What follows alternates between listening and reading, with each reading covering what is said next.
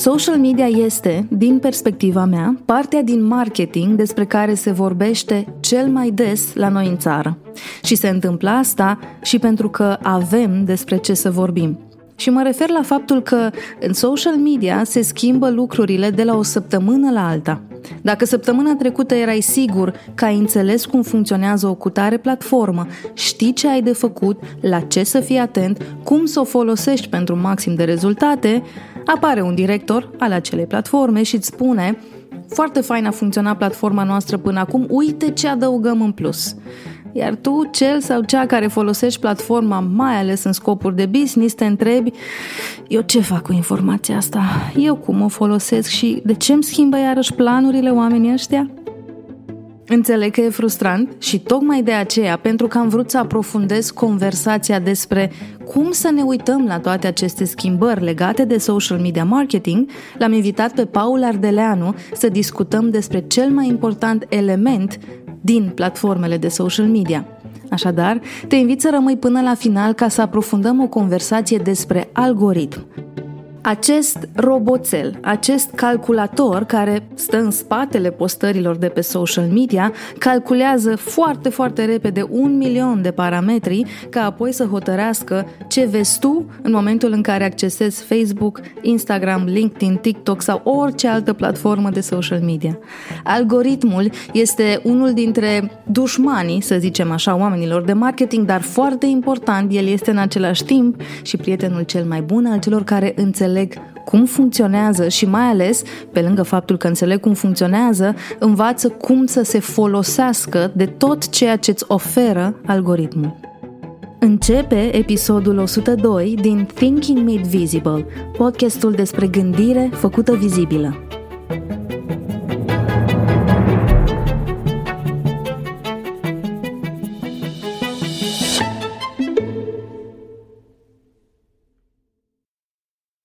Paul, ce mă bucur de discuția noastră și pentru că nu ne-am mai auzit de foarte mulți ani, dar și pentru că um, admir pasiunea pe care o pui în studiul algoritmului și faptul că de, nu știu, un an pare mi se că peste tot te văd vorbind despre social media marketing și algoritm și am zis musai să facem vizibilă gândirea asta. Bine ai venit la Thinking Made Visible! Bine te-am găsit, Mădălina, super mulțumesc pentru invitație și eu mă bucur că ne revedem, regăsim și ne revedem destul de des în online. Da. Că interacționăm des. Hai să începem cu începutul, cu întrebarea tipică din Thinking Made Visible, doar așa ca să cadrez contextul pentru aceia care poate acum te descoperă. Cine ești tu, Paul Ardeleanu? Um, ca multe alte persoane, am multe roluri. În primul rând, uh, din punct de vedere profesional, este rolul de antreprenor. Sunt fondator al unei agenții numite Marketing Deck. Este o agenție cu focus pe zona de social media marketing. Suntem de șase ani pe piață, o echipă de 12 persoane și tot creștem. Pe lângă partea aceasta, sunt fondatorul unui curs numit Algoritm. Este un curs complet de social media marketing în care căutăm să sprijinim în principal antreprenorii să înțeleagă algoritmul platformelor de social media. Din punct de vedere profesional, personal, sunt uh, tătic a doi copii, uh, Carina de 6 ani și Alex de 3 ani, și din când în când uh, alergător, maratonist, o mai iau la fugă. Când am ajuns la prea mult din punct de vedere online, o mai iau la fugă. E minunat că există echilibrul, să, să știm într-o lume în care suntem atât de obișnuiți cu online-ul, să fugim în offline, e absolut sănătos. Ce mă bucur că s-au completat așa fain rolurile. Te rog. Chiar mă gândeam uh, vis-a-vis de zilele acestea uh, că e bine să fim un pic mai deconectați de uh, telefon, mai ales când sunt zile de sărbătoare sau de concedii. E bine să lăsăm un pic mai mult telefonul deoparte, cum uh, povesteam cu Daniel, care am văzut că a fost invitat în cadrul podcastului, el spunea o tehnică faină să pui telefonul cu fața în jos, ca să nu mai clipească, sclipocească, să nu mai ne distragă. Da, eu îl țin pe mod avion și um, pe foarte mulți dintre oamenii care mă sună enervează asta și pot să înțeleg de ce, că mă sunt într-o marți la 11 pentru că vrei să vorbești cu mine despre munca mea și nu-ți răspunde nimeni și pare că sunt complet neprofesionistă. Um, dar în contextul social media, în contextul în care public destul de mult content, E prea obositor să-l am tot timpul pornit, așa că în foarte mare parte din zi telefonul meu stă pe mod avion și tare mă bucur de funcția respectivă. Rămâne să învăț să alerg ca tine. E work in progress la mine treaba cu alergatul, dar uh, poate că prin curaj. Um, Paul, în mintea mea sunt două etichete legate de numele tău. Uh, public speaking și marketing. O să intrăm și în discuția despre marketing, evident, dar nu vreau să las să treacă partea de public speaking pentru că ai investit foarte mulți ani în acea arie și aș vrea să vorbești exact despre asta. Cum și de ce se leagă numele tău de public speaking? Și mo- momentul în care noi ne-am cunoscut era da. când activam foarte, foarte activ pe zona de, de public speaking. Uh, fix după terminarea facultății am început pe zona de training, de public uh-huh. speaking, training și coaching de public speaking. Uh, am lucrat timp de 2 ani în cadrul firmei lui Laurent, Laurent Soares Sas, la Coaching for You, pe zona aceasta de training de public speaking. Și șapte ani aceasta a fost profesia mea principală. Doi ani în cadrul firmei lui Laurent și apoi cinci ani pe cont propriu la Speakers Club. Mm. Uh, a fost o aventură așa în multe direcții, uh, cu seminarii, cu o carte scrisă, cu mai multe produse uh, create, cu câteva mii de participanți în cadrul cursurilor. Pivotarea pentru mine de la zona de public speaking a venit în momentul în care țineam un training de public speaking Așa. la o firmă de, de turism din Brașov și la sfârșitul acelui curs, a durat trei zile, a, f- a fost o experiență extraordinară și pentru mine și pentru persoanele respective. Și la sfârșitul acelui curs, ownerul, Florin, m-a întrebat, uh, Paul, tu cum îți aduci persoane la cursurile tale de, de public speaking? Și am zis, eu fac Facebook, organic și paid. Fac Facebook Ads, și fac postări pe Facebook. Și am zis, ok, poți să faci același lucru și pentru noi. Avem un eveniment peste două săptămâni și nu avem nicio persoană scrisă. Poți să faci asta pentru noi? Și am zis, bine. Și le-am oferit consultanță gratuită în datorită faptului că ținusem cursul respectiv, care fusese, bineînțeles, plătit, le-am, ținut, le-am oferit consultanță gratuită. La eveniment au avut peste 100 de persoane, au avut sala plină, aduceau într-una scaune pentru că nu se așteptau să vină atât de multe persoane și ulterior, managerul lor de marketing nu mai făcea nimic fără să mă întrebe pe mine. Inițial am zis, ok, hai că ajut, după care am zis, da, stai puțin, că asta devine ca un al doilea job pentru mine. Și le-am făcut o ofertă pe care au acceptat-o și așa a început agenția.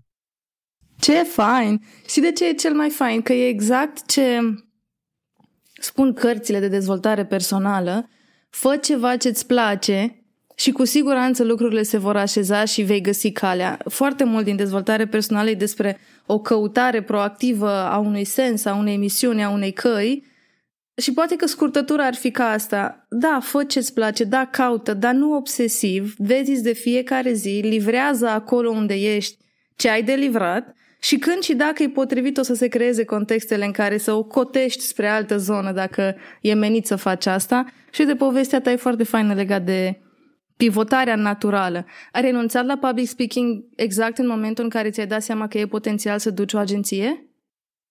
A fost o schimbare graduală, în sensul mm. în care cred că fiecare dintre aceste două domenii s-au potrivit într-o etapă diferită a vieții mele. Partea de public speaking a venit în momentul în care eu eram singur, nu aveam responsabilitatea unei familii, puteam să călătoresc fără nicio problemă, nu mă aștepta nimeni acasă, deci erau lucrurile destul de uh, haiducești, să le zicem așa. Puteam să merg uh, oriunde e nevoie și uh, asta am și făcut mulți ani. După care, pivotarea către zona de marketing a venit și în contextul în care eu trebuia să fiu mult mai mult timp acasă. Se născuse fetița noastră, Carina, uh, deja în ce avea jumătate de an sau un an în momentul respectiv și simțeam nevoia prezenței mele fizice. Nu mai puteam să fiu două, trei, patru nopți uh-huh. săptămână plecat de acasă. Așa că zona aceasta de public speaking, de a lucra de la un birou pentru orice firmă din România sau din lume, s-a potrivit foarte bine. Mai e un aspect care a contribuit destul de mult, uh, factorul financiar. Partea de public speaking era într-un stil stagnant, să zicem, constant, dar partea de se amplifica de la săptămână la alta. Și atunci și acest factor, uh, nu pot să neg, a contribuit destul de mult în a face schimbarea și la început, uh, când am început partea de marketing, uh, public speaking-ul era cariera și marketingul era hobby-ul, uh-huh. după aceea s-au schimbat. Marketingul a devenit cariera, iar public speaking-ul acum este un hobby. Deci n-a murit public speaking. Nu, nu. În continuare, în momentul în care sunt invitat uh, la asociații studențești sau la firme, accept de foarte multe ori invitația um, la diferite evenimente, la podcasturi sau în diferi, cu diferite ocazii accept invitațiile și îmi face plăcere și este și acum o componentă cheie. Am integrat public speaking-ul în zona de marketing și pe zona de training de marketing. Aici voiam să ajung. Pentru că ce voiam să subliniez este cum ai reușit să împletești cele două arii, pentru că invariabil talentul, antrenamentul și expertiza pe partea de public speaking îți folosește acum ca lider al unei agenții de marketing să poți să faci vizibil ceea ce creați și să știi în diverse contexte să și um, porți o conversație despre uite ce facem la agenție. Voiam să punctez felul în care se împletesc tocmai ca să, um, să construiesc pe ideea că Abilitățile nu se anulează una pe alta, ci se completează. Și aș vrea să văd ce părerea ta despre asta. Cred că există o sinergie în abilitățile mm. pe care le construim, pentru că ducem o abilitate, de exemplu, am dus abilitatea asta de public speaking pe cât am putut eu de mult, ulterior am construit alte abilități, abilitatea de, de marketing, abilitatea de leadership, că acum conduc o echipă de 12 persoane în cadrul agenției și tot felul de abilități pe care să le construiesc pas cu pas, uh, astfel încât ele să aibă o sinergie frumoasă între ele și să poată să construiască, mai ales pentru cei care sunt antreprenori, uh, acest cumul de abilități necesare antreprenoriatului sau necesar intraprenoriatului, pentru că pot să fie foarte multe persoane din postura de intraprenor proactivi în compania în care lucrează, dar nu neapărat fondatorii companiei, însă cu un rol de conducere extrem de important. Hmm, de acord. Și uite, am ajuns, construind pe ceea ce ai spus până aici, să nuanțez exact ce voiam să evidențiez.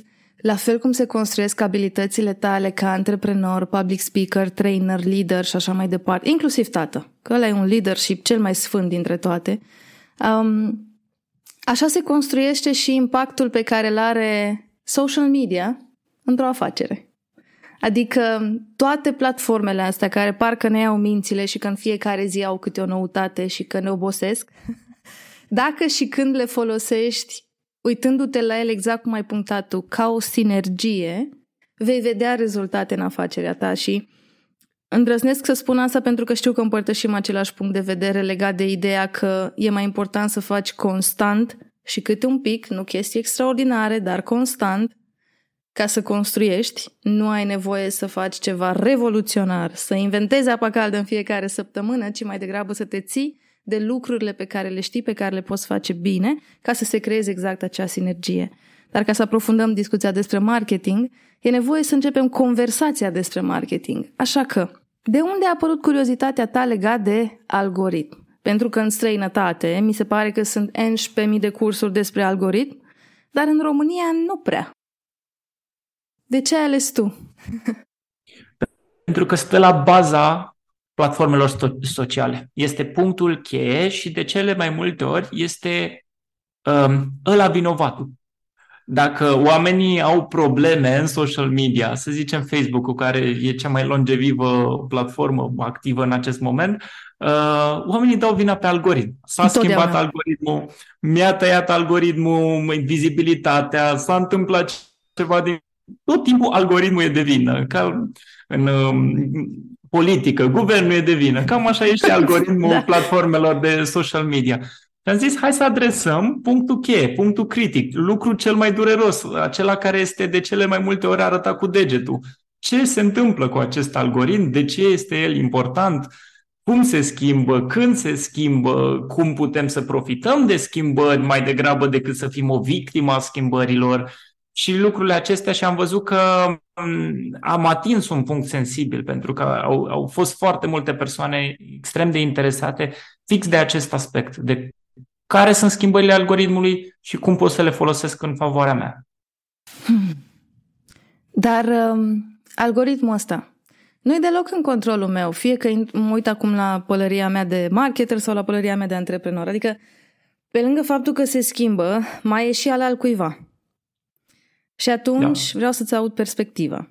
Cum fac ca antreprenor să mă așez în ideea că sigur se va schimba săptămâna viitoare sau peste trei săptămâni și să-mi setez mintea să caut exact ce spuneai tu, care sunt felurile în care pot să profit de ceea ce aduce nou algoritmul.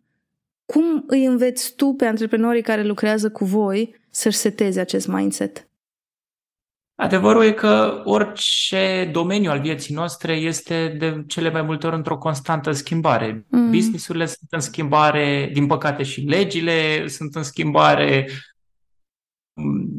progresul tehnologic este în schimbare. Acum avem această discuție în era AI-ului, uh, dată din decembrie anul trecut, 30 noiembrie cu OpenAI. Deci uh, trăim într-o lume plină de schimbări și faptul că algoritmul platformă schimbă este doar unul din foarte mulți factori care se schimbă. Marketing online, per total, se schimbă. Este una dintre domeniile care are o rată de schimbare extrem de accelerată. Iar algoritmul platformelor de social media e doar o componentă în tot acest uh, ecosistem.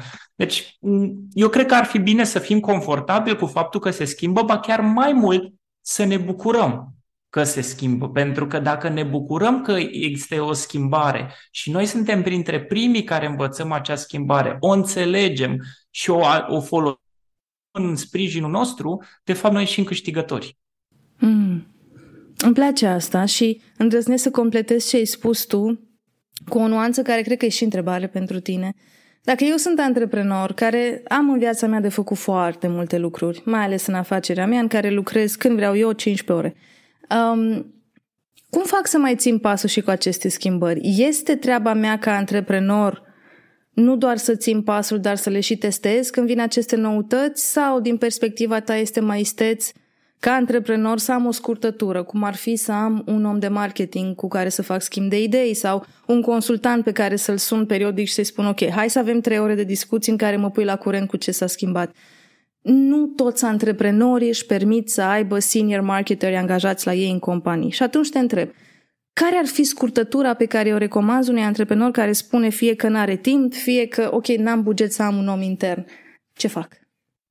Da. Foarte faină întrebare. E o discuție foarte de nuanță. Um, aici, noi am creat cursul algoritm și pentru a sprijini o categorie dintre clienți la care am observat că ne e foarte greu să-i sprijinim, respectiv clienții cu firme mici sau medii. Uh-huh. Firme de obicei până într-un milion de euro. De ce aceste, aceste firme? Pentru că aceste firme de foarte multe ori este greu să susțină un fi de agenție plus un buget de marketing. Uh-huh. Și de aceea renunță înainte de a da rezultate la colaborare respectivă și este doar o pierdere de timp și de bani, atât de, de partea lor, cât și de multe ori agenției, că multe dintre agenții nu sunt profitabile în primele trei luni, că în primele trei luni e o căruță de muncă de pus la punct. Și atunci, pentru această categorie, noi ne-am întrebat, ok, cum putem să-i servim? Să nu zicem, bă, nu sunteți pentru noi. Nu-i frumos, nu e elegant, nu-i, nu-i de niciun fel. Și a zis, ok, hai să fă, creăm un curs prin care să dăm din casă ce știm noi vis-a-vis de managementul de social media, pentru ca persoanele respective să poată să le gestioneze singuri sau cu sprijin soț, soție, prieten, partener, freelancer local, angajat, ceva din proximitatea lor. Um, și cred că asta este o abordare sănătoasă pentru antreprenorii la început de drum, pentru antreprenorii mici. De foarte multe ori nu ai buget de externalizat um, și este mai bine să-l internalizezi, plus că marketingul la începutul unei afaceri este core, e esență, e printre cele mai importante lucruri. Um, era um, îmi scapă numele unui cei mai celebri Gary Vaynerchuk, Gary V. Mm. Uh, era întrebat, uh, Gary, cum de mai ai timp să te promovezi, să postezi pe social media, să faci atât de multe lucruri uh, în momentul în care tu ești antreprenor și conduci firme mari? Și el a privit persoana respectivă și spunea, păi, e treaba mea ca antreprenor să-mi promovez afacerea. Deci e, e în rolul oricărui antreprenor să-și promoveze afacerea. Și ideea mea sau uh, teoria mea este că sub un milion de euro nu e fixă suma, nu este bătută în piatră, așa cum spui tu de multe ori, nu e, nu e fix scrijelit într-un loc, dar așa, să luăm uh, nuanțat. Sub un milion de euro, de foarte multe ori este bine să se ocupe antreprenorul, peste un milion de euro este bine să externalizeze. Mai e o nuanță aici vis-a-vis de etape. Eu în momentul în care m-am ocupat mult mai activ pe zona de social media, um, deși aveam o echipă de, am o echipă de 10-12 persoane internă care pot să apelez în orice secundă pe zona de social media, m-am apucat eu cu mânuța mea să-mi creez fiecare postare. Primele trei luni, toate postările au fost doar ale mele. Nici o altă intervenție, ni... mai trimiteam la colega mea să le editeze, că nu sunt foarte atent din punct de vedere gramatical. Și am văzut că de foarte multe ori sunt criticat pe asta. Deci le trimiteam pentru corectări gramaticale, dar nimic mai mult. Contentul era 100% creat de mine. Până când am descoperit tiparul, flow cum aș vrea să fie. După care am început să facem un mix, postări create de mine și postări create de, de colega mea. Și acum mai multe postări sunt create de către colega mea decât de mine. Caut să le verific, caut să uh, îmi dau ok pe orice se postează pe, pe paginile mele, însă aș vedea delegarea aceasta ca un proces mai degrabă decât eveniment, gata, am dat totul și se întâmplă de, este făcut de freelancer sau de agenție. Hmm. Mă bucur tare că ai menționat asta pentru că probabil că ai văzut online că eu vorbesc despre cum nu consider că antreprenorii ar trebui să facă, dar ar trebui să coordoneze categoric marketingul pentru că și dacă mergem noi doi, care avem, intrăm în categoria de marketer senior, da? Și mergem lângă un antreprenor mâine. Noi tot trebuie să stăm de vorbă cu el, de bună ziua, domnule antreprenor. Mătăluță, ce gândești despre acest subiect? Și cam cum da. ai vrea să arate afacerea ta în public? Um, și de multe ori le explic clienților mei și oamenilor care mă întreabă despre marketing nuanța asta. Nu înseamnă că trebuie să stai 8 ore să iei rolul de marketer. Atenție, dacă nu-ți place. Că dacă îți place și vrei ca în afacerea ta tu să nu fii CEO, șef, ce titlu vrei tu, ci vrei să fii directorul de marketing, e perfect în regulă să faci asta, dar dacă nu vrei să faci asta, va trebui să faci exact ce ai sugerat tu, un proces în care să descoperi ce funcționează și apoi să faci o trecere, o delegare către cineva intern sau cineva extern și um, mă bucur că ai punctat asta ca om de marketing care și tu ai delegat altora. Cred că asta e o nuanță faină pe care mulți dintre cei care ne ascultă o să zică mm, ok, deci un om de marketing care, zău că ai putea să-ți scrii postările, totuși delegă la altcineva. Ok, de avut în vedere nuanța asta. Fine. Am, am observat că unele lucruri îmi ies mai bine decât colegii și altele nu. M-am mai băgat uh, în zona de Facebook Ads peste campaniile colegilor mei și le-am mai stricat din când în când. Mhm. Deși am destul de mult know-how pe ce ar trebui făcut acolo. Deci uh, am, e, e bine să ne uităm la noi ca antreprenori, că mulți antreprenori se uită în, în oglindă și zic că da, sunt cea mai bună persoană din firma mea, eu le fac bine pe toate. Ca mine nimeni. Ca mine nimeni, exact. Uh, și bine să ne uităm cu noi, la noi cât de cât cu modestie, că nu tot mm-hmm. timpul le facem cel mai bine pe toate și atunci mai bine să ne omorâm ego-ul din când în când și să lăsăm alte persoane care să poată să facă lucrurile constant uh, în locul nostru și noi mai degrabă să fim un pic mai fericiți sau să ne ocupăm pe alte lucruri, să dezvoltăm alte noi linii. Hmm. Îmi place tare mult că am adăugat această nuanță în conversație pentru că acum aș vrea să aprofundăm algoritmul. Care este, din conversațiile pe care le ai tu, fie în agenție, fie unul la unul, convingerea pe care o auzi cel mai des, convingere greșită legat de algoritm? Că sabotează munca.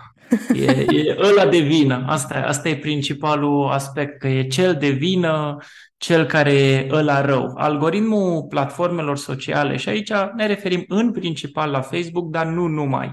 Uh, algoritmul Facebook-ului a fost mult model, a modelat mult algoritmul Instagram, care a modelat mult algoritmul LinkedIn. Singurul care inovează în zona aceasta este algoritmul TikTok, care se bazează pe, pe alte pattern-uri.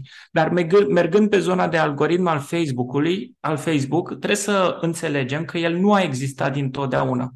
El a fost introdus undeva în 2006-2007 ca o soluție a faptului că erau prea multe postări și oamenii vedeau prea multe lucruri și nu mai aveau cum să le sorteze. Așa că s-a introdus acest algoritm ca să facă munca în locul omului. Sortarea respectivă să fie făcută de un calculator și nu de către o persoană. Uh-huh. Iar scopul lui este să vină cu acele noutăți, acele postări relevante pentru noi. Bine, există mai multă filozofie în spatele lui, dar asta e în esență, să ne ofere conținutul care chiar contează pentru noi. Și atunci, dacă eu, care am cont pe Facebook, nu interacționez, că asta e durerea marilor uh, marketeri și a micilor antreprenori, că nu le dă like nimeni la postări. Dar eu am cont pe Facebook și nu interacționez, nu dau like la nimeni, tot intru și dau refresh la feed-ul meu, n-am cum să dresez algoritmul ca să-mi dea un Facebook care să fie potrivit pentru ce vreau eu. Și iterez asta pentru că eu aud asta și la clienți, și la oameni de marketing, și la oameni care n-au nicio legătură cu marketingul. Facebook-ul meu arată ca un circ. Sau TikTok, care este un algoritm și mai viu decât cel al lui Facebook. A, păi nu, e plin de prostii. Și răspunsul meu întotdeauna este nu tu nu ai interacționat suficient cu algoritmul, adică nu i-ai dat, cum zic eu, nu i-ai dat mâncare algoritmului ca să-i spui, uite ce îmi place ca el să-ți dea ce-ți place și atunci platformele tale chiar pot să devină un loc fain în care ai dezvoltare personală sau ă, științe politice sau ce vrei tu să ai dacă le alimentezi. Aș vrea să știu care e perspectiva ta legat de asta. Um, glumeam cu o prietenă zilele trecute că prin natura muncii mele eu dau like la toți clienții mei, că așa se face. și atunci, având de foarte variat, algoritmul cred că e complet îmbătat de cei cu fata asta, că dă like la toate chestiile, citește, dă share nu, ce, nu înțelege nimic că s-a îmbătat din tot ce am dat eu. Dar vreau să auzi perspectiva ta. Este mm, de bun augur ca un antreprenor să interacționeze cu platformele de social media ca să poată să învețe cum anume să facă mai bine în afacerea lui? E de foarte bun augur și chiar am observat acest lucru că și în comunitatea noastră, în comunitatea social media în România, tu faci foarte activ acest lucru, adică like, comment, comenturi foarte relevante în care adaugi valoare la ceea ce spun oamenii.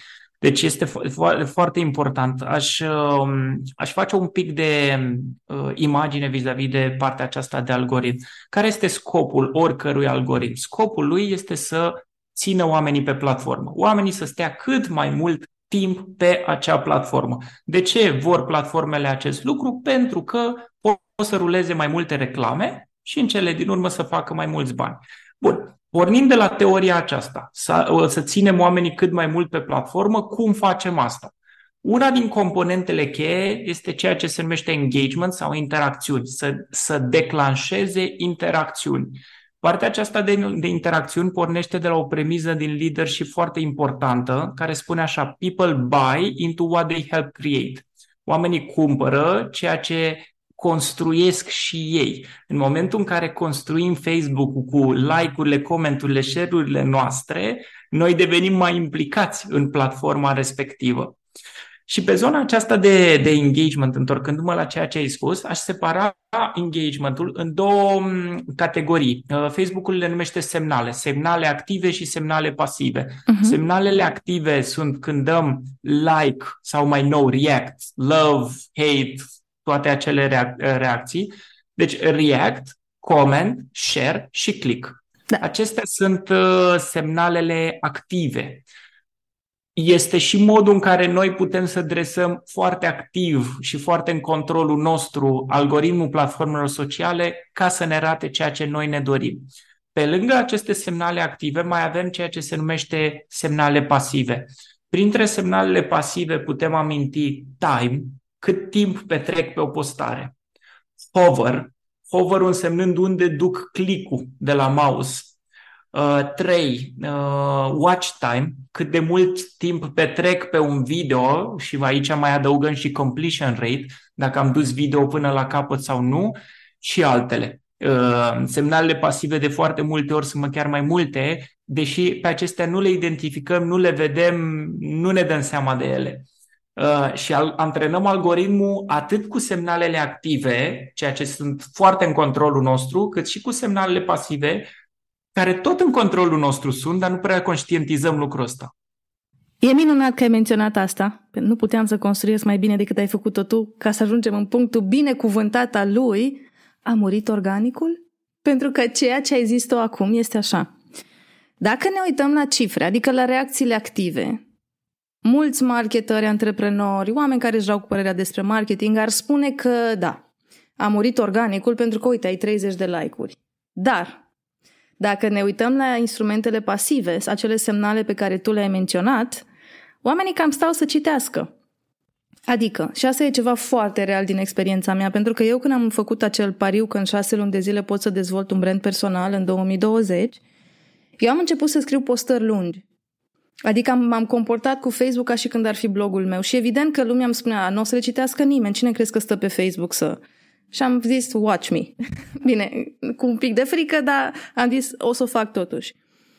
Și ce s-a întâmplat de fapt este că nuanța asta, diferența între activ și pasiv, ceva ce oamenii nu vedeau, a construit în spate a ceea ce se vede. Adică, chiar dacă nu aveam 500 de like-uri la postările alea lungi, exista o vizibilitate a numelui meu, a muncii mele, prin faptul că oamenii stăteau să le citească. Chiar dacă nu dădeai like. Și de asta de multe ori când îmi zic antreprenorii, așa mă enervează că nu-mi dă nimeni like la postare. Adică dacă tot îmi spui după aceea, ne întâlnim offline și îmi spui, îți urmăresc Facebook-ul și așa frumos scrie acolo și așa îmi place ce faci și antreprenorii, clienții mei zic, îmi vine să le zic, dar dă naibii un like, ți-e greu? Și atunci eu le zic, e în regulă dacă nu dau like, pentru că și dacă îți spun le urmăresc, adică le citesc, acțiunea aia pasivă, algoritmul observă și o ia în calcul pentru bunăstarea ta. Este acel silent majority care e foarte important că este majority. Și mă bucur că ai menționat asta și închei pledoaria mea, că m-am entuziasmat când ai menționat aceste două părți. Răspunsul tău la a murit organicul, da sau ba? Nu a murit organicul, cred că amândoi știm, uh, știm foarte bine răspunsul pentru acest lucru. Um, vis-a-vis de postări lungi sau video mai lungi sau uh, aspecte de genul acesta, trebuie să avem în vedere că metricii pe care îi vedem nu măsoară intensitatea. Respectiv, uh, mă, sunt metrici cantitativ. Uh, impresiile, uh, interacțiunile sunt metrici cantitativi. Și de foarte multe ori, metricii cantitativi arată mai bine când avem postări scurte sau videouri scurte. Că a ajuns la mai multe persoane, că am avut mai, mult, mai multe interacțiuni. Dar ele nu măsoară intensitatea. Uh, metricii pasiv, timpul pe postare măsoară intensitatea. Și atunci când tu scrii o postare foarte lungă, în care eu stau două minute, trei minute, patru minute, cu postarea ta, o citesc, mi se creează o convingere, o impresie, mi se întărește acel, acea etichetă asupra brandului personal pe care Mădălina o are, Uh, asta, asta e un aspect de intensitate, dar e, acest aspect de foarte multe ori nu se, măsă, nu se regăsește în metrici cantitative, nu se regăsește în impresii, nu se regăsește în engagement, nu se regăsește nicăieri. Pur și simplu ne dăm seama din conversațiile acestea pe care le avem cu oameni care îți spun, ți-am citit postările, uite ce, cu ce impresii am uh, rămas, uite ce întrebări am. Vis-a-vis de uh, a murit organicul, statisticile ce arată este că Ehm, metricii sunt în scădere. Uh-huh. Riciu măsurat la nivel de uh, câte persoane am atins din numărul de followers. Să zicem că am 10.000 de followers sau 1.000 de followers. Uh, riciu pe um, Facebook, dacă mi-amintesc corect ultima statistică de la Social Insider, sper să nu greșesc, undeva 50%. În zona uh-huh. aia, 5%, 10%. Ceea ce înseamnă că fac o postare și ating 50 de persoane. Engagementul este și mai tragic, adică bă, 1% sau 2% din cei care văd postarea mai și dau like. Asta înseamnă că la o postare în care am atins 50 de persoane, poate am un like. Um, dar asta măsoară la nivelul tuturor postărilor din Facebook.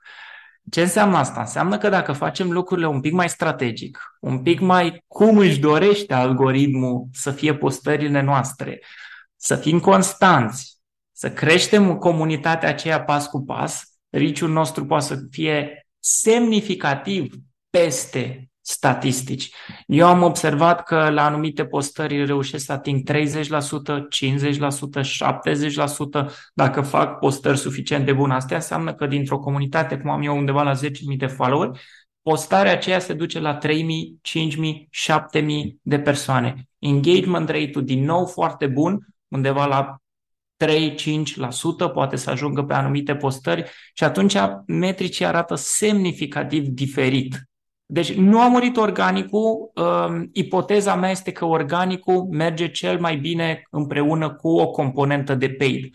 Avem o componentă de organic prin care validăm ideile noastre, vizualurile noastre, textele noastre, iar ceea ce funcționează, nu ce nu funcționează, cum se gândesc mulți antreprenori, uh, pun uh, bani pe postarea care n-a funcționat că să fie like la toate. Nu, nici pe departe. Pui bani la postarea care a funcționat, care a fost validată în mod organic și pe aceea o amplifici ca să, să meargă la cât mai multe persoane. De asta iubesc content marketing? um, aș vrea să iterez aici o nuanță. Eu am observat ceea ce spui tu și m-am bucurat foarte tare când a apărut acel professional profile, da? profilul personal, dar transformat în professional și atunci, chiar dacă am profil personal, eu pot să văd acel engagement. Înainte, când mă uitam la metrici doar din exact cum spuneai tu, like-urile, share-urile, comentariile, eram încântată de ce făceam pentru simplu fapt că 30 de oameni și-au luat din timpul lor să răspundă la postarea mea. Bă, ce tare, 30 de oameni pe lume, it's a thing, știi? Dar când au apărut insight-urile și văd că eu am 12.000 de follower pe Facebook, cu rici de 40.000, am zis, stai un pic, că e ceva ce eu nu văd. Și atunci am început să studiez exact despre ce vorbeai tu, despre acele elemente pasive și despre cât de mult, de fapt, ale ar trebui să mă intereseze și despre cum Deși normal că am zile în care scriu câte o postare care, nu știu dacă cine, știu că unii au făcut asta, dar unii dintre cititorii mei mă întreabă cât de lungi sunt postările mele dacă le scot din Facebook. În medie au trei pagini a patru. Numai că pe Facebook nu se vede în pagina 4. Și atunci, eu când le scriu și văd că depășesc și ajung la a treia pagină, foaie, mă dă nu să citească nimeni asta. Și după aceea mintea mea spune, amintește de partea de pasivitate. Dacă ajunge cineva la jumătatea textului, a petrecut suficient timp încât pentru algoritm să conteze chiar dacă nu o să-ți dea like, chiar dacă are altă părere sau e în metrou și nu are timp să-ți lase un comentariu, dar a trebuit să văd acele insights de pe profilul personal și să zic, cum, doamne, dacă am 12.000 de follower ajung la 30.000 de oameni, ce se întâmplă? Și ce se întâmpla, de fapt, era exact bulgările de zăpadă care în tăcere își face treaba. Numai ca să știi că își face treaba, trebuie să înțelegi cum funcționează algoritmul, așa că ajungem la întrebarea cheie. Cum funcționează algoritmul Facebook? Super. Uh, aș face două remarci pentru ceea ce ai spus. Uh, profilul tău e o excepție. Deci faptul că ajungi, ajungi la 30.000 de persoane cu un followership de 12.000 e o excepție, dar e o excepție în favoarea ta că e un profil bine lucrat. În sensul în și care... Și e brand personal, știu. Da, nu e de business. Și e și brand, brand personal, în sensul în care uh, de foarte multe ori postările care ajung la 30.000 au un share, multe share-uri pentru că ți-a depășit uh, followership-ul, ți-a depășit propria comunitate, ai ieșit mult în afara sferei uh, comunității proprii și asta înseamnă că s-a dus la comunitățile altora și de cele mai multe ori ei au șeruit uh, postarea respectivă.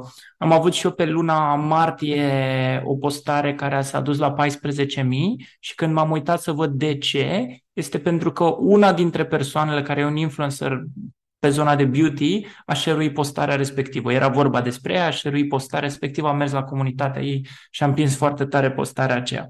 Acum, cum funcționează algoritmul? Uh, în primul rând, pe baza acestor semnale, pe baza semnalelor active și pe baza semnalelor pasive. Uh, în momentul în care oamenii interacționează, când vorbim de like, comment, share sau click, împinge postarea respectivă mai departe. Când oamenii petrec timp pe postare, fie că vorbim de time hover, watch time, împinge postarea aceea mai departe să meargă la mai mulți utilizatori. Ăsta este un element. Un al doilea element pe care e important să-l avem în vedere este followership-ul recent. Ce uh-huh. înseamnă acest lucru? În momentul în care o persoană a dat like sau follow în ultima perioadă, ultima săptămână sau chiar și ultima lună, algoritmul nu știe cât de pasionat ești de postările acelei pagini sau nu. Și ce va face este că va trimite majoritatea postărilor la followership-ul recent. Dacă acest followership recent interacționează cu postări, petrece timp, le va arăta în mod constant, va intra într-un um, active fan, un fan activ și va vedea foarte des postele respective. De aceea este important ca pe paginile de Facebook și nu numai să avem și comunitate mai recentă. Nu ne putem baza doar pe acei 30.000 de fani din trecut, trebuie să adunăm constant pentru că acest followership recent va fi printre cele mai active tipuri de, de followership. Al treilea aspect este de a putea să interacționăm și noi cu alte pagini. În momentul în care persoanele dau coment către noi, este important să creăm o conversație. Platforma nu vrea uh, utilizatori pasivi. Uh, se mai numește în engleză post and ghost. Ai postat, ai plecat. Platformele nu-și doresc acest lucru, acest tip de comportament. Ele se bazează pe um, interacțiuni între oameni pe modul în care oamenii interacționează și să se creeze conversație. Și dacă tu creezi conversație în jurul postărilor tale, îți împinge postările respective mai departe și postare cu postare îți împinge toată pagina mai departe. Pentru că din ce este compusă o puterea unei pagini? Este compusă din puterea tuturor postărilor pe care pagina aceea le-a creat. Pe lângă cât de bine creat este profilul, esența social media este contentul pe care îl creezi și pe care îl distribui. Și acestea sunt uh, trei componente. Eu am creat și o formulă pentru zona de algoritm. A se lua ca aproximativ, nu scrijelit în, piatră, în piatră, care sună ceva de genul acesta. 50% content plus 50% interacțiuni egal 100% succes. Um, o, pe de o parte componenta de content și cum creăm contentul nostru și cât de valoros este, pe de altă parte este componenta de interacțiuni, atât cei cu care interacționăm noi, în momentul în care noi creăm uh, conversație, cât și cei care interacționează cu noi, din ambele sensuri. Aici... Acestea sunt câteva hinturi. Da, și um, um, mă bucur că le-ai menționat în felul în care le-ai menționat, pentru că e important din perspectiva mea, și asta cred că și tu întâlnești în agenția de marketing, să se împartă acțiunile de marketing în cel puțin două. Unele care generează vizibilitate și atât îmi doresc de la ele, și altele pe care vreau să le acces pe partea de vânzare. De ce iterez nuanța asta este pentru că în social media, mai ales când ești la început, sau când faci, de exemplu, uite, challenge-ul tău de 100 de postări în 100 de zile, da? Scopul acelor postări este, intuiesc eu, să te învețe pe tine antreprenor să ai constanța în primul rând. Dacă tu ți antrenezi constanța, algoritmul o să vadă asta. Pentru că mulți antreprenori spun, fac postările astea ca să învăț algoritmul. Ok, Mihai, dacă tu vrei să crezi asta e în regulă, dar de fapt Paul te pune să faci asta ca să te înveți tu să fii constant, că Paul știe că dacă tu ești constant, algoritmul o să observe, a, uite că Mihai e constant și o să-și facă treaba algoritmul.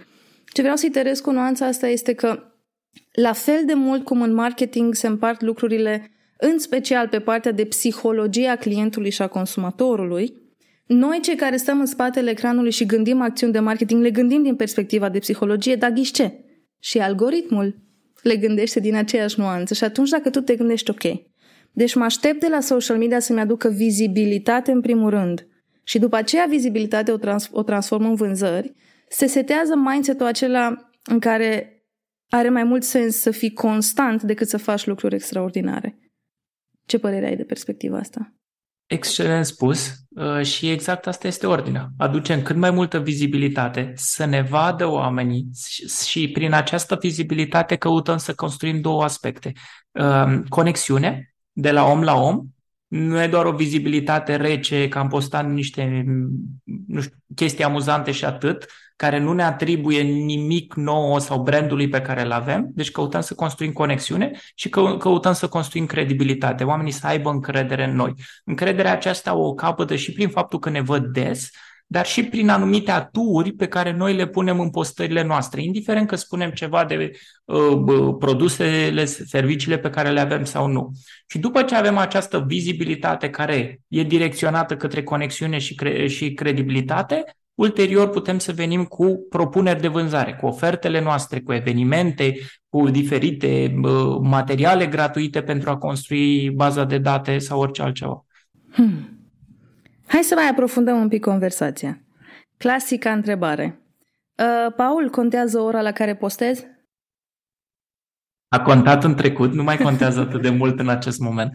Uh, într-adevăr, că e foarte clasică, e la ce oră să postez uh, ca să am cea mai bună vizibilitate. Acum, uh, modul în care eu fac lucrurile în acest moment este că dacă am un content bun, pe care l-am scris în acel moment, de foarte multe ori îi dau drumul în acel moment. Îl postez în momentul în care l-am creat.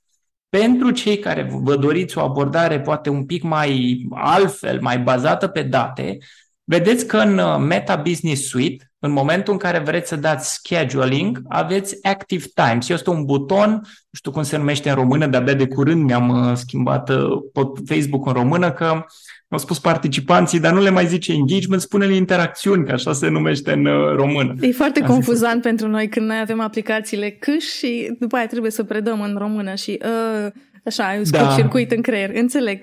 Așa. Eu, eu mi l-am schimbat în limba română, am zis gata, stai puțin, trebuie să vorbesc pe română. Și da, aceea nu știu cum se numește în română, se numește în engleză Active Times și apăsăm pe Active Times și Facebook-ul propune, recomandă anumite ore în care audiența paginii respective este cea mai activă. Deci pentru cei care vreți o abordare un pic mai științifică, aceasta este. Pentru ceilalți care ziceți, ok, dacă are ora magică, nu există o oră magică, există content bun care de cele mai multe ori se propagă indiferent de oră, bineînțeles, nu trebuie să exagerăm la lucru, lucrul ăsta, adică nu-l postați la două noaptea când nu e nimeni activ în momentul acela din audiența voastră, adică nu trebuie să o ducem în extreme, dar la orice oră decentă, de cele mai multe ori se propagă destul de bine.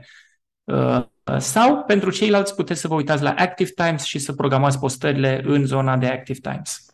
Mai adaug aici o nuanță pe care sunt convinsă că o știi și tu, Um, pentru aceia care ne ascultați, dacă chiar nu știți treaba asta cu orele, dacă intrați pe Google, Sfântul Google, și scrieți Best times to post on și scrii platforma și industria, gen Best times to post on Instagram for fashion, sunt 11.000 de studii și măsurători făcute de social media, social media insiders, HubSpot și toate platformele care au timp și bani să facă aceste cercetări.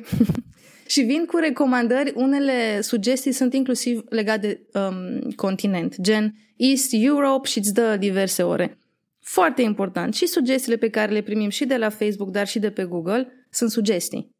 Da? Deci eu pot să văd în acel, nu știu, de regulă grafici apar pe Google când cauți asta, pot să văd că îmi zice Facebook, mă, de la 11 și 30 pare că stă audiența ta online. Ca să văd dacă e așa, va trebui să fac uh, 3-5 postări la acea oră să mă conving eu că într-adevăr audiența mea este acolo. Adică orice sugestie pe care o primim și acum, în episodul ăsta, și conversația dintre noi doi este exact asta, o sugestie pe care noi ca oameni de marketing și m-aș bucura să-mi spui și perspectiva ta, nu facem decât să le auzim, le gândim logic și după aceea spunem, ok, cuvântul magic, hai să testăm. Ce părere ai despre hai să testăm? Exact, exact. Testăm pe pielea noastră, vedem ce funcționează pe pielea noastră și ulterior recomandăm mai departe ce, ce a funcționat și ce n-a funcționat. Aș da um, o, un aspect vis-a-vis de postările lungi mhm. versus alte tipuri de postări. Um, a nu se înțelege din conversația noastră că recomandăm doar postări lungi. Nu. Este un tip de postare care da. uh, îl recomandăm, însă un alt tip de postare pe care vreau să-l recomand pe Facebook, din testate și retestate, și pe profil, și pe pagini, și pe mai multe industrii, sunt postările de tip colaj. Um, ce înseamnă postare de tip colaj? Nu înseamnă că intrăm în Canva sau orice alt editor uh, vizual și punem șapte poze și edităm noi. Nu, punem 3, 4, 5 fotografii trase în postarea de Facebook, așa cum sunt ele, le ordonează Facebook într-o variantă în care să se vadă frumos și ulterior cu un text mm, aferent, lung, scurt, mai puțin important din, punct, din acest punct de vedere, uh, să distribuim postarea aceea. Pe zona de e-commerce, din testate și retestate, e unul din cele mai bune tipuri de postări. Uh-huh. Pe unul din e-commerce-urile pe care le gestionăm activ, facem, ăsta este un tip de postare standard. Avem două tipuri de postări, nu multe, doar două, și un, acesta e unul. Avem patru poze cu niște hăinuțe, e în zona de fashion, patru poze cu hăinuțe și două rânduri de text. Uh-huh. Și am testat multe variante acolo, iar aceasta a fost una din cele care constant se ducea la peste o mie rici.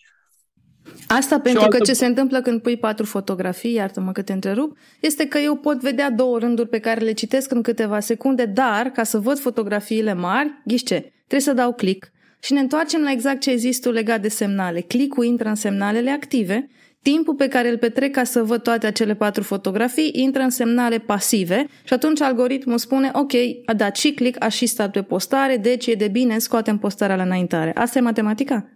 Asta e matematica, da. Fix, fix asta este gândirea și mai este o matematică, este faptul că în alte platforme postarea de tip colaj nu e nativă. Uh-huh. În Instagram avem caruselul, dar nu e fix același lucru. E foarte asemănător, dar nu e fix același nu lucru. Nu pentru că nu le vezi pe toate patru pe ecran prima dată. Exact, uh-huh. exact. Și atunci e o postare care platforma o are nativă, cum LinkedIn-ul, de exemplu. LinkedIn-ul scoate foarte mult la înaintare postările de tip sondaj. Uh-huh. Când mhm. faci un sondaj, îl împinge foarte tare în față. De ce? Pentru că e nativ, e doar în LinkedIn. Facebook a scos funcționalitatea asta, o are în grupuri, dar nu o are în pagini. Exact. Uh, și atunci o duce foarte departe. Aceste aspecte care sunt de tip unicat, diferențiator, platformele tind să le dea mai multă putere. Că de aia le-au făcut să fie diferențiatori. da, da, da. Și pun, pun mult accent în direcția aceea, da. Hmm. Ai menționat de profil personal și pagina de business. Dar de ce? Pe pagina de business am 3 like-uri și pe profilul personal am 35. De ce face Facebook asta? Explicăm și asta, te rog. De, de ce îmi face mie una ca asta? Uh, aș vrea să luăm trei uh, categorii diferite de asset-uri în Facebook, respectiv pagină, profil și grup. Uh-huh. Când vorbim de pagină, ne referim de cele mai multe ori la locul acela cu fan, cu like. Când vorbim de profil, vorbim de add as friend sau mai no follow în momentul în care dăm turn on uh, professional mode. Când vorbim de grup, vorbim de locurile în care ne alăturăm, uh, facem parte, să intrăm într-un grup. Ce tinde să facă platforma, Facebook-ul, în ultima perioadă este să favorizeze două dintre cele trei categorii, respectiv profilele și grupurile. Uh-huh. Acum, de ce face asta? Pentru că, în mod evident, s-a prins că în pagini există un interes de business. Ce vor să facă businessurile? Să vândă. Vin cu un content de cumpără de la mine. Acest tip de content de cumpără de la mine nu este contentul pe care platforma îl dorește. Nu, nu cu asta s-a născut. Ea s-a născut cu un content de tip hei, uite cum e în vacanță, uite prietenii mei, uite conexiuni, lucruri de tip uh, uh, care ne conectează cu ceilalți. Asta este și motoul uh, Facebook. Connecting people to the stories that matter most to them. Să conectăm oamenii cu poveștile care contează cele mai mult pentru ei. Și atunci când văd o postare cu pantofi care mi se zice să cumpăr, nu e o poveste care contează foarte mult pentru mine. Poate nici n-am un atașament față de brandul acela.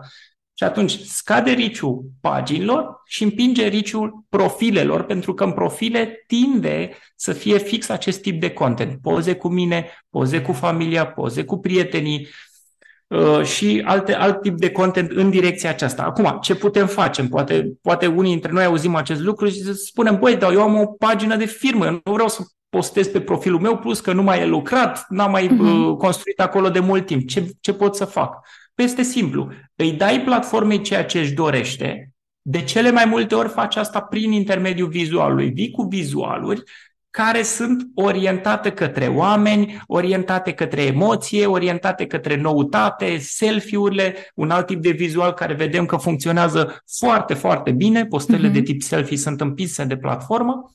Deci vii cu ceea ce platforma îți dorește și conectezi cu ceea ce tu îți dorești și de cele mai multe ori faci asta prin intermediul textului.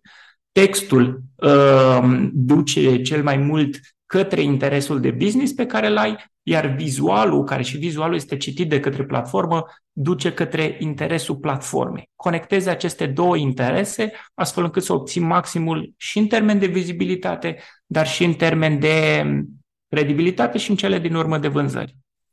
Uh, da, te las. Mai, ai, mai menționat ceva, ai, ai menționat ceva foarte fain, ai menționat de grupuri. Și îmi doresc să navigăm un pic și aici pentru că în munca mea, mai ales în ultimii 3-4 ani, pentru că Facebook a zis, hei, vedeți că băgăm la înaintare grupurile, că vrem să facem acel community pe care l-am promis în online, foarte mulți dintre oamenii care îmi scriu sau clienții de-a mei, a, a, noi vrem să ne facem un grup de Facebook. Iar răspunsul meu acolo este, oh, dar de ce? Păi ca să adunăm oameni acolo, că Facebook scoate la înaintare grupurile și trebuie să avem un grup. Și mie mi se strânge un pic stomacul pentru că le zic, știți, dar um, să ai un grup e un job part-time dacă vrei să-l faci bine. Adică nu o să fiu de acord să facem un grup dacă nu avem strategie de postări, strategie de engagement, strategie de ce primește în schimb și în plus omul care dă join în acea comunitate.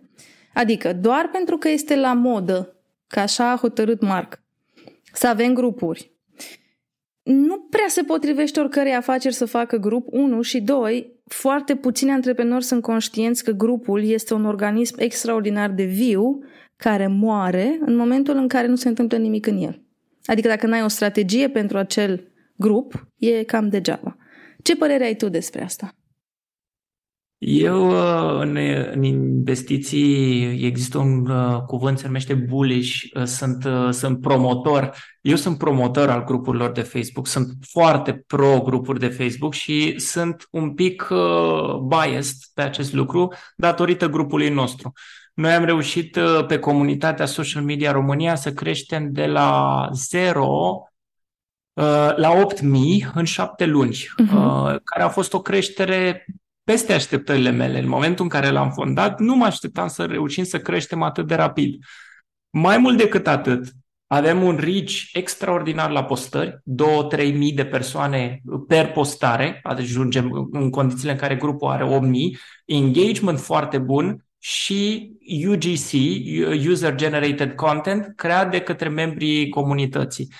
Deci eu sunt un mare promotor al grupurilor, însă înainte de a crea un grup, uh, susțin 100% abordarea pe care o ai. Trebuie făcut o zonă de strategie. În primul rând, trebuie să vedem dacă este mai propice pentru compania respectivă să creeze propriul grup sau să fie activă uh, într-un mod uh, în care să adauge valoare pe grupurile altora. Yep. Pentru că ambele pot să funcționeze foarte bine. Am văzut persoane uh, tu ești una dintre ele care vine cu foarte multă valoare pe diferite comunități și care își creează un nume în comunitatea respectivă, deși nu e ownership-ul grup, grupului respectiv. Uh, am mai văzut alte persoane din zona de investiții, Bogdan Dinu, care face acest lucru și a mers pe grupul Știința Banilor. Deci, o abordare în care să adaug valoare în grupul altuia nu este deloc o abordare greșită. Poate să fie o abordare foarte sănătoasă. Dacă alegem totuși să creăm propriul grup, trebuie să avem în vedere eforturile pe care trebuie să le facem pentru a crește și a întreține grupul respectiv. Adică, eu ce am făcut? Am dat uh, și poate o să mai povestim într-un alt episod uh, despre lucrurile acestea, yes, să mergem yes, yes, yes. Mai, a zis, mai... a zis pe înregistrare, Paul, că mai facem un episod. Deci să se noteze. A promis. Glumesc, te rog, facem, facem, facem, facem că e unul din subiectele care sunt foarte pasionat în ultima vreme și e unul din motivele pentru care oameni care și-au închis profilul de Facebook și îl redeschid. Uh-huh. Grupurile de Facebook. Altfel n-ar avea cum să fie pe, pe nu știu ce grup pe care își doresc să fie. Și atunci, uh, dacă vrem să creștem un grup de Facebook, invite, to, uh, invite uh, friends to join the group. Eu personal, nu o altă persoană din echipa mea, am stat în ultimele șapte luni, cel puțin, una, două ore pe lună, cel puțin, um, să dau invite cu mânuța mea uh-huh. la toate persoanele care sunt prieteni. Uh, investiți în Facebook Ads pe funnel de a descărca un e-book gratuit și ulterior a da join în grup. Uh, uh, răspunsul la toate comentariile, ideal, undeva, cred că toate comentariile au un răspuns din partea mea. Bun, nu, nu știu dacă toate, dar majoritatea au un răspuns din partea mea personal în grupul de Facebook. Uh, creare de content dedicat pentru grupul de Facebook. Înainte de a da acest podcast am pus o postare pe grupul nostru de Facebook care face parte din exact ceea ce spuneai mai devreme. Ok, care e contentul dedicat grupului? Noi nu mai punem postarea pe care am pus-o acum pe grupul de Facebook, nu mai pun nicăieri altundeva. E un uh-huh. content dedicat pentru acest grup și multe altele. Deci este un, e un efort consistent, constant.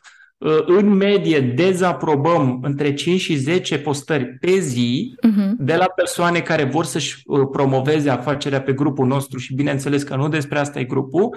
Um, deci e un efort. E un efort uh, în calculele mele, e un efort care merită. Eu numesc să ai un grup pe Facebook, să-ți faci o platformă pe platformă. Pentru că, efectiv, scopul tău pe platforma mare, pe pagină, să zicem, este să inviți pe oameni în platforma mică, în grup.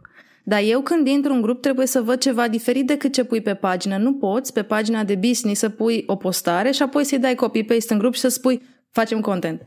Păi nu, că nu așa funcționează. E un pic diferit și îți mulțumesc tare că ai menționat uh, informațiile pe care le-ai menționat și mai ales că ai punctat faptul că o să facem un episod anume despre comunități. Mă bucur tare că am promisiunea ta înregistrată. Și vreau să vorbim despre comunități și vreau să iterez aici o nuanță pe care tu ai punctat-o. În 2020, când am, mi-am făcut eu strategia de șase luni de dezvoltare de brand personal, era o oră pe zi în care numai asta făceam. Stăteam în grupurile, cum ai spus tu, altora, de marketeri și antreprenori și interveneam în comentarii o oră pe zi, timp de șase luni nenegociabil. Senzația pe care o aveau oamenii și era foarte interesant că mă întâlneam offline și îmi ziceau, deci am impresia că ești peste tot. Deci oriunde deschid, în orice comunitate sunt, dacă nu-i pe pagina ta personală, te găsesc într-un grup, dacă nu într-un grup, îți dă cineva tag într-un grup ca să răspunzi la ceva și am zis da, pentru că am investit activ energie în a face asta. Iar uh, recent, chiar acum în, în acest weekend, pentru că am ales să mă deconectez un pic de marketing și am intrat în grupuri de dezvoltare personală, respectiv de parenting, din pasiunea mea pentru relația părinte-copil. Și am lăsat câteva comentarii în grup de parenting. În acest moment, și astăzi este marți, eu am făcut asta duminică și luni. Da, dumin- sâmbătă, duminică și luni. Au venit 157 de followeri pe profilul meu personal, cum să zic pagină, pe profilul meu personal din faptul că am lăsat acele comentarii, unul dintre comentarii are 250 de like-uri, unul, înainte să intru în înregistrarea cu tine, avea vreo 170 um, oamenii dau like la comentariul meu, ceea ce îl face să fie vizibil în grup. Fiind vizibil în grup, lumea intră pe profil și vede, dar cine e fata asta care a răspuns la acest comentariu? Și după aceea, din vari motive, din ce găsesc pe profil, decid să dea follow.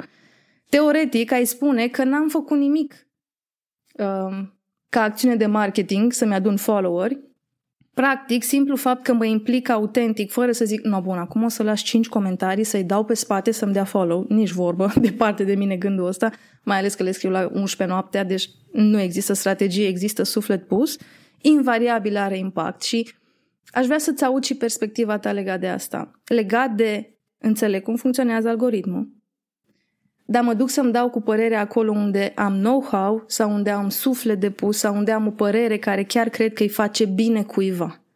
Și aș vrea să aud perspectiva ta legat de asta și pentru că știm de caratiștii de Facebook, cum îi numea un, un, uh, un trainer cu care am lucrat, adică oamenii care din spatele tastaturii dau cu hate. Eu sunt complet împotrivă. Dacă n-am ceva bun de zis, chiar dacă am o părere complet diferită, chiar dacă e despre marketing, mai bine tac decât să intru în polemici. Cum vezi tu lucrurile? Uh, eu sunt foarte pro abordarea ta. Sunt uh, unul din beneficiarii abordării tale, aș putea să zic așa, că mm, ai venit cu foarte multe comentarii foarte pertinente. Am văzut unele postări în comunitatea noastră uh, în care comentul tău avea mai multe like-uri decât postarea în sine, pentru că comentul era foarte relevant și vis-a-vis de acest lucru, pe lângă beneficiile pe care le-ai menționat, faptul că oamenii văd comentariul tău, văd că răspuns pertinent, intră pe profil, se mai întâmplă un lucru interesant. Ownerul grupului vede comentariul, care el a depus multă muncă ca să strângă comunitatea aceea, apreciază foarte mult comentariul, un owner de grup, în medie, vă zic că asta facem noi la o comunitate de 8.000 de persoane, dezaprobăm 5-10 postări pe zi. Asta e media noastră. Zilnic dezaprobăm astfel de, de postări. În momentul în care vezi o persoană, că nu sunt multe care fac, au, au o abordare de genul ăsta, vezi o persoană care vine și adaugă valoare, răspunde pertinent, poate chiar înainte de ownerul grupului, înainte de admin, Uh, vezi cu alți ochi acea persoană. Uh, știi foarte bine că noi te-am invitat, fără niciun previous notice, uh, să devii grup expert. Mhm. Grup uh-huh. expert, în cadrul unui grup de Facebook, îți oferă permisiunea ca orice postezi să fie, să fie postat direct. Nu mai trebuie să treacă de un admin să aprobe postarea respectivă. Uh, de ce am făcut asta? Am văzut că toate postările au fost pertinente. Și atunci am zis, ok, e, e un plus pe care să-l oferim acestei persoane și asta ne-a ajutat pentru că la un moment dat, nu știu, când la 10 noapte ai postat o chestie de mm, noutățile de Facebook, care a fost instant aprobată și foarte comentată, comentată uh, de către membrii grupului. Da, deci... recunosc, recunosc că, uite, acum că spui, nu fac strategic, dar o fac pentru că îmi plac locurile în care, cum e și la voi în comunitate, e despre expertiză și know-how. Uh, fac o glumă acum, încă nu s-a ajuns la a ne bate nego-uri. Sunt multe comunități de marketing din care am ieșit pentru că era pur și simplu răspuns la altcineva ca să-i demontez perspectiva cu acea mică excepție care există în cam toate situațiile, știi? Și atunci am ieșit din acele comunități și prefer să fiu în comunități în care unul la mână și eu învăț, pentru că învăț din comunitatea voastră, și doi la mână în comunități în care încă nu simt că intru în luptă, ci intru în conversație. Mie îmi plac conversațiile. nu, nu, vreau, nu, nu vreau să mai risipesc energie pentru că am făcut-o în încercarea de a convinge niște oameni care nu au um, energia din spate de hai să discutăm ca să construim ceva împreună și să împărtășim, ci au despre, ok, hai să îți arăt că și eu știu. Și atunci, cred că și de asta mi-e ușor să fiu în comunitate și trebuie să verific dacă am acceptat badge-ul de grup expert, dar eu cred că da. Trebuie și eu cred că da. Okay. Fac o, me- o, o metaforă prin care asociez ceea ce ai spus mai devreme, în uh, comunitățile în care se creează discuție, cum spunem, cărămidă peste cărămidă, eu pun o cărămidă peste cărămida ta, celelalte comunități sau altele în care nu se creează, dărâm clădirea ta și pun cărămizile mele. Mm, exact. Uh, asta ca și, ca și diferență între cele două. Întorcându-mă la întrebarea pe care mi-ai adresat-o, sunt super pro abordare, deci dacă vrem să um, ne construim brandul personal sau și cu o pagină putem să facem același lucru, pentru că putem să intrăm cu pagini în diferite grupuri de Facebook, uh-huh. să venim cu abordare de giving, să ofer, să vin cu răspunsuri relevante, nu să torn acolo share din postările de pe grup, pentru că asta e fix ce dezaprobăm noi. Mm. Și în cele din urmă ne, ne săturăm să tot dezaprobăm și dăm ban uh, la autorul respectiv sau paginii respective, că mă satur tot timpul să-i dau decline. Îmi pierd timpul cu aspectul ăsta. Uh, pe când cealaltă abordare în care construim, uh, venim cu valoare adăugată, da, ia mai mult timp din parte de creator de conținut decât să torni un share, da, ia mai mult timp într-adevăr, e mai mult efort, dar uh, și randamentul, modul în care te percep membrii grupului, modul în care te percepe adminul, ce poți să construiești mai departe,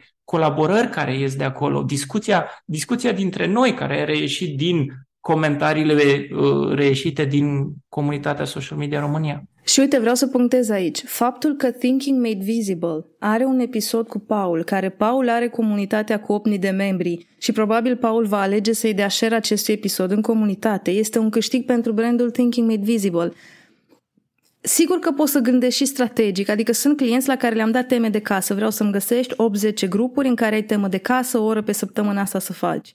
Vreau să intri în grupuri de cheerleaders, cum numesc eu grupurile, voi le spuneți, cred că grupuri de suport sau grupuri de power group, ceva de genul? Da, power Așa. group. Eu le zic cheerleaders, grupurile de majorete, care sunt fie grupuri de WhatsApp în care îți adun 10-15, am fost majorete de aia, adun 10-15 oameni la care po- îți permiți să le spui emoțional, am făcut o postare și nu prinde, n-am like-uri, dați și voi niște like și niște comentarii, vă rog, adică să ai acel grup de cheerleaders sau power group în care să poți să activezi comunitatea respectivă și în momentul în care, fie că ești într-un grup, fie că ești un business, ai acel power group, power group-ul ăla e alături de tine și pentru că tu la rândul tău te implici. Adică vreau să, să punctăm un pic și pe reciprocitate. Pentru că Thinking Made Visible va câștiga din faptul că ești tu aici, pentru că eu mi-am investit timp în a fi în comunitate din drag de a fi și de a împărtăși din ceea ce eu știu, n-a fost neapărat strategic, dar se poate face și strategic atâta timp cât strategia are și un pic de suflet. Și, Paul, pentru că aș sta cu tine la povești 5 ceasuri, dar mai facem noi episoade. Um, ne-a ascultat un antreprenor acum vorbind. A făcut click la mintea la ideile legate de algoritm, de nuanțele fine din algoritm. Dar cu ce încep? Mâine, de exemplu. Mâine e o zi bună să încep lucruri noi. Cu ce încep eu, antreprenor, care am ascultat acest episod? Ce să fac ca să încep? Primul rând, e un beneficiu reciproc. Deci eu cu siguranță voi da share peste tot, nu doar în comunitatea social media, pentru Mulțumesc. că pe lângă faptul că a fost o discuție uh, faină, foarte constructivă între noi, um, și brandul Thinking Made Visible este un brand făcut foarte frumos și foarte uh, rafinat. Deci cu siguranță și pe mine mă ajută acest lucru. Dacă, este, dacă ne-a ascultat un antreprenor, cu ce poate să înceapă? Primul lucru, cu un plan editorial. Este ceea ce există în companiile de media, se creează un plan editorial. Ce avem în acest plan editorial? Simplu, avem zilele în format calendar. Ca și cum am avea un calendar pe perete, numai că mare nu scrie 1, 2, 3, 4, 5 acea zi a săptămânii, o punem acolo în format tabel sus uh, și în căsuța respectivă scrie ce o să postăm. Atât din punct de vedere text, ideea, nu trebuie să fie tot textul, cât și un vizual.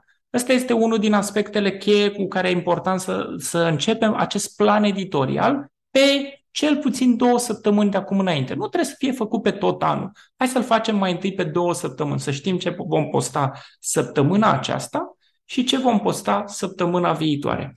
După ce am creat acest plan editorial, într-o primă fază, este sănătos să ne ținem de el chiar și într-o formă zilnică. Ce înseamnă asta? Înseamnă că azi creezi postarea, azi pun postarea respectivă.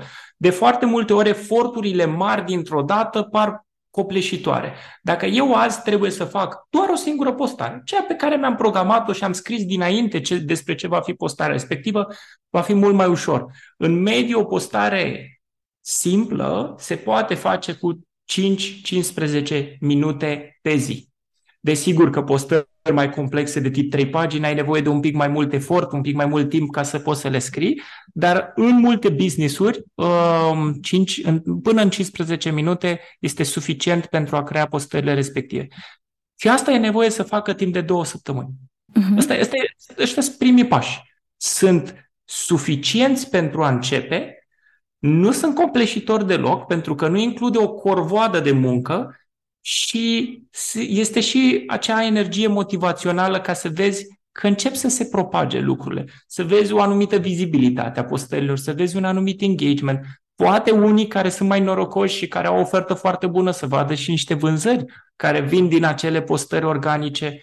Um, și dacă nu vin, nu trebuie să ne descurajăm pentru că lucrurile se construiesc pas cu pas. Astea sunt lucrurile pe care le-aș recomanda.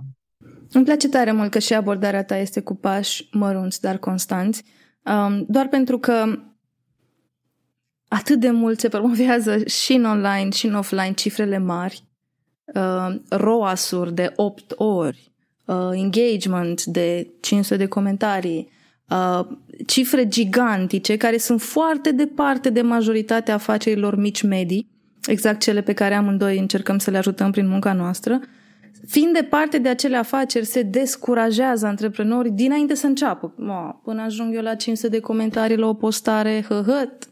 Și atunci, nuanța asta pe care o punctez și de mai multe ori menționat în episod de un pic, dar constant, mi se pare, nu știu, nucleul acestui episod, cel puțin din perspectiva mea și da, mi-au venit și niște idei legate de ce îmi propuneam să fac um, și să mă întorc la ceea ce am făcut din categoria ce ai făcut bine și a funcționat, mai fă, să mă întorc la ce am făcut în acele prime șase luni în care a accelerat brandul meu personal pentru că m-am ținut de principiul pe care tu l-ai iterat, așa că asta e ce iau din episod și îți mulțumesc. Dar aș vrea să închei episodul cu o întrebare pe care aș vrea să o direcționezi tu, de fapt. Paul, există vreo întrebare pe care ți-ai fi dorit să o adresezi legat de algoritm și n-am făcut-o? Întrebare despre algoritm pe care nu ai făcut-o. Da. Cum funcționează algoritmul TikTok? Cum funcționează algoritmul TikTok, Paul? Pentru că n-am vorbit despre TikTok, am vorbit mult despre Facebook uh, și e o mare diferență între cele două platforme. Algoritmul TikTok se bazează nu atât de mult pe followership, pe cum este în, în Facebook, Instagram, chiar și LinkedIn, ci foarte mult pe explore, um, pe interesele utilizatorilor și să-i dau conținut asemănător cu acele interese. Uh, zic de TikTok din multe puncte de vedere. Inițial, când am pornit toată această, am fost foarte activ pe această călătorie, am fost ușor anti-TikTok. În ultima vreme am tot testat, tot testat, tot testat, tot testat și am observat o mină de aur ușor neexploatată în acest moment. Uh, începe să devină din ce în ce mai mult exploatată, dar e încă uh, la incipientă, respectiv zona de TikTok Ads. Uh-huh. În organic, pe TikTok, s-a mai diminuat reach da. Adică au făcut niște update-uri de algoritm la începutul acestui an, 2023, care a mai dat în cap riciului organic. În medie, utilizatorii aveau 500, 1000, poate 2000 de uh, vizibilitate per video, acum 200, 300. Pe acolo se opresc foarte multe videouri dacă nu este un, o comunitate suficient de mare și dacă nu, nu stâmpinse înainte. Însă, însă, prin reclamele de TikTok, se poate ajunge la foarte mulți utilizatori, relativ ieftin încă. în acest moment, da. încă, de, de patru ori mai ieftin, 3-4 ori mai ieftin decât în Facebook uh, și cu un engagement foarte mare, cu niște metrici foarte buni. Deci, ca și companie, m-aș uita foarte atent dacă audiența mea este în categoria 18-35 și nu numai, uh-huh. dar preponderent, Uh, și dacă da, aș căuta să testez uh, TikTok Ads. Iar pentru cei care sunteți ușor speriați de TikTok Ads, dar ați făcut Facebook Ads, uh, platforma TikTok Ads este unul la unul cu platforma Facebook Ads. Copie aproape identică uh-huh. și consider asta genial din punct de vedere al celor de la TikTok, pentru că cine sunt cei care se vor muta în TikTok Ads? Cei care au făcut Facebook Ads. Uh-huh. Și atunci dacă le faci platforma aproape identică, mm, se lansează o campanie în no time. Uh-huh. Îți mulțumesc că ai menționat treaba asta pentru că TikTok-ul este o enigmă și de multe ori când uh, vorbesc cu antreprenorii mă întreabă, ar trebui să renunțăm la Facebook și să facem TikTok-ul ăla? Nu, nu, nu renunț la ceva ce funcționează, dar te uiți da. către TikTok pentru că el este la mod acum și pentru că funcționează și mi-amintesc că anul trecut, în iunie-iulie, a fost prima dată când am făcut, încă nu era TikTok Ads setat să fie un motor, dar aveai boost post pe ele. Și am dat 20 de lei la un video cu mine și mi-a adus în 48 de ore 2300 de like-uri. Nu vizualizări, like-uri la video și am zis, ok, 20 de lei, 2300 merită. Și încă de pe atunci le ziceam clienților mei, hai să facem videouri, să ne punem bugete de câte 15-20 de lei pe ele, înainte să înceapă să coste mai mult. Și cei care au făcut asta au avut cifre foarte faine și mai ales pentru că E o chestie psihologică. Atunci când dai cifre foarte faine, ți-e mai ușor să-i spui bine, mă, dar hai că setăm ziua aia de filmări, decât dacă tot faci videouri și ai tot 200 de vizualizări, când îți spune, mă, dar hai să mai facem o zi de filmări, o să spui, las că nu merită, că nu avem cifrele. Și atunci, exact cum ai punctat și tu, pentru că TikTok este acum la început, nu costă încă atât de mult advertising-ul, paranteză, nici nu avem foarte mulți specialiști care să fie experimentat, advertiser care să fie experimentat TikTok, deci atenție și pe cine alegeți, dar este încă loc de făcut teste ieftine pe TikTok, ca la un moment dat, când ai învățat lecțiile legate de TikTok, să poți să bagi buget mai mare. Zic bine? Foarte bine. Este Facebook-ul de acum 5-6 ani. Făceai o campanie de trafic, mergea. Făceai o campanie de reach, mergea. Făceai o campanie de engagement, mergea. Uh-huh. Orice lansai care cu buget, funcționa. Poate că e chiar atât de rudimentar, noi am făcut și implementările de pixel, am făcut mai multe lucruri, dar uh, nu credeam că dintr-o primă campanie de test o să bat rezultatele mele din Facebook Ads și ghiși ce le-am bătut. Mm. Cu buget mult mai mic, mm-hmm. dar uh, am reușit să mm, am rezultate foarte bune. Până și achiziții, achiziții finale. Uh, și s-a recuperat toată investiția în zona de TikTok Ads. Deci, Fine. da, e, e unul din lucrurile pe care le, le recomand acum. Ok, deci am vorbit despre algoritmul Facebook, am vorbit despre algoritmul TikTok și vreau să închei episodul cu o invitație pentru cei care ne ascultă să intre în comunitatea ta. Dacă să intru în comunitatea ta, vreau să-mi spui unde o găsești și cum se numește. Se numește Comunitatea Social Media România. Este un grup de Facebook. Dacă căutați în bara de search Comunitatea Social Media România, cel mai probabil veți da de noi. Suntem undeva la 8.000 de membri în acest moment, 7.900 în momentul în care avem uh, acest uh, recording, uh, dar cât de curând o să creștem. De, de principiu am reușit să creștem cu undeva la 1000 de persoane per lună și sper să ne menținem la această rată de creștere. Felicitări vouă și, Paul, îți mulțumesc că ți-ai luat din timp să-ți faci gândirea vizibilă. Mă bucur că am avut această conversație și m-aș bucura să reluăm discuția despre algoritm când or face ei schimbări, că pe asta ne putem baza că o să facă schimbări. Adevărat, a fost o reală plăcere, îți mulțumesc mult de invitație și de-abia aștept următoarea discuție.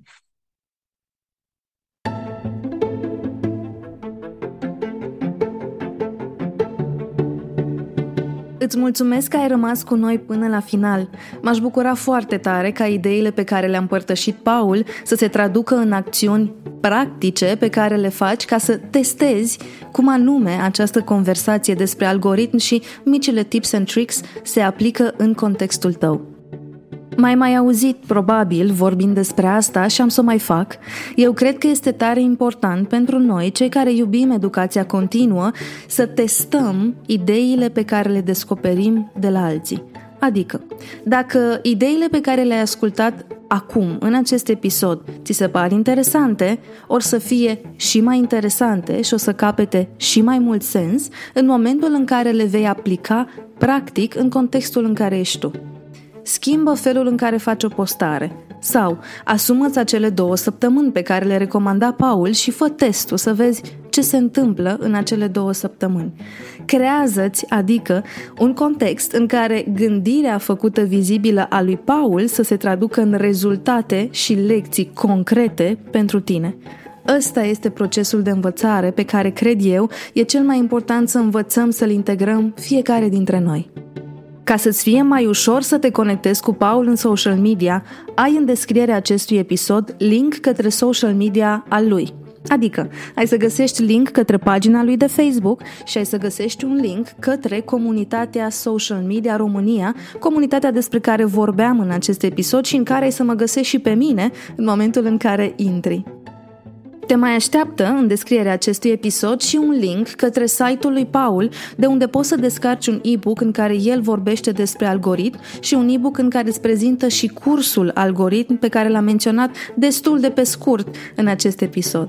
Găsești toate informațiile acolo și dacă te interesează să știi că mai deschide o grupă în acest an pentru cursul algoritm, în toamnă. Așadar, nu amâna dacă simți că vrei să înveți cum să folosești algoritmul, mai ales că știu și eu, știi și tu că toamna, ultimele patru luni din an, sunt extraordinar de importante pentru foarte multe afaceri, tocmai pentru că e perioada din an în care se vând cele mai multe produse și servicii. Așa că, deși grupa este închisă acum pentru algoritm, grupa de vară, te invit să te înscrii în lista de așteptare și, desigur, ai link în descrierea acestui episod. Închei aici și îți mulțumesc pentru atenția și timpul tău. Până data viitoare, ca întotdeauna, te încurajez să-ți faci gândirea vizibilă.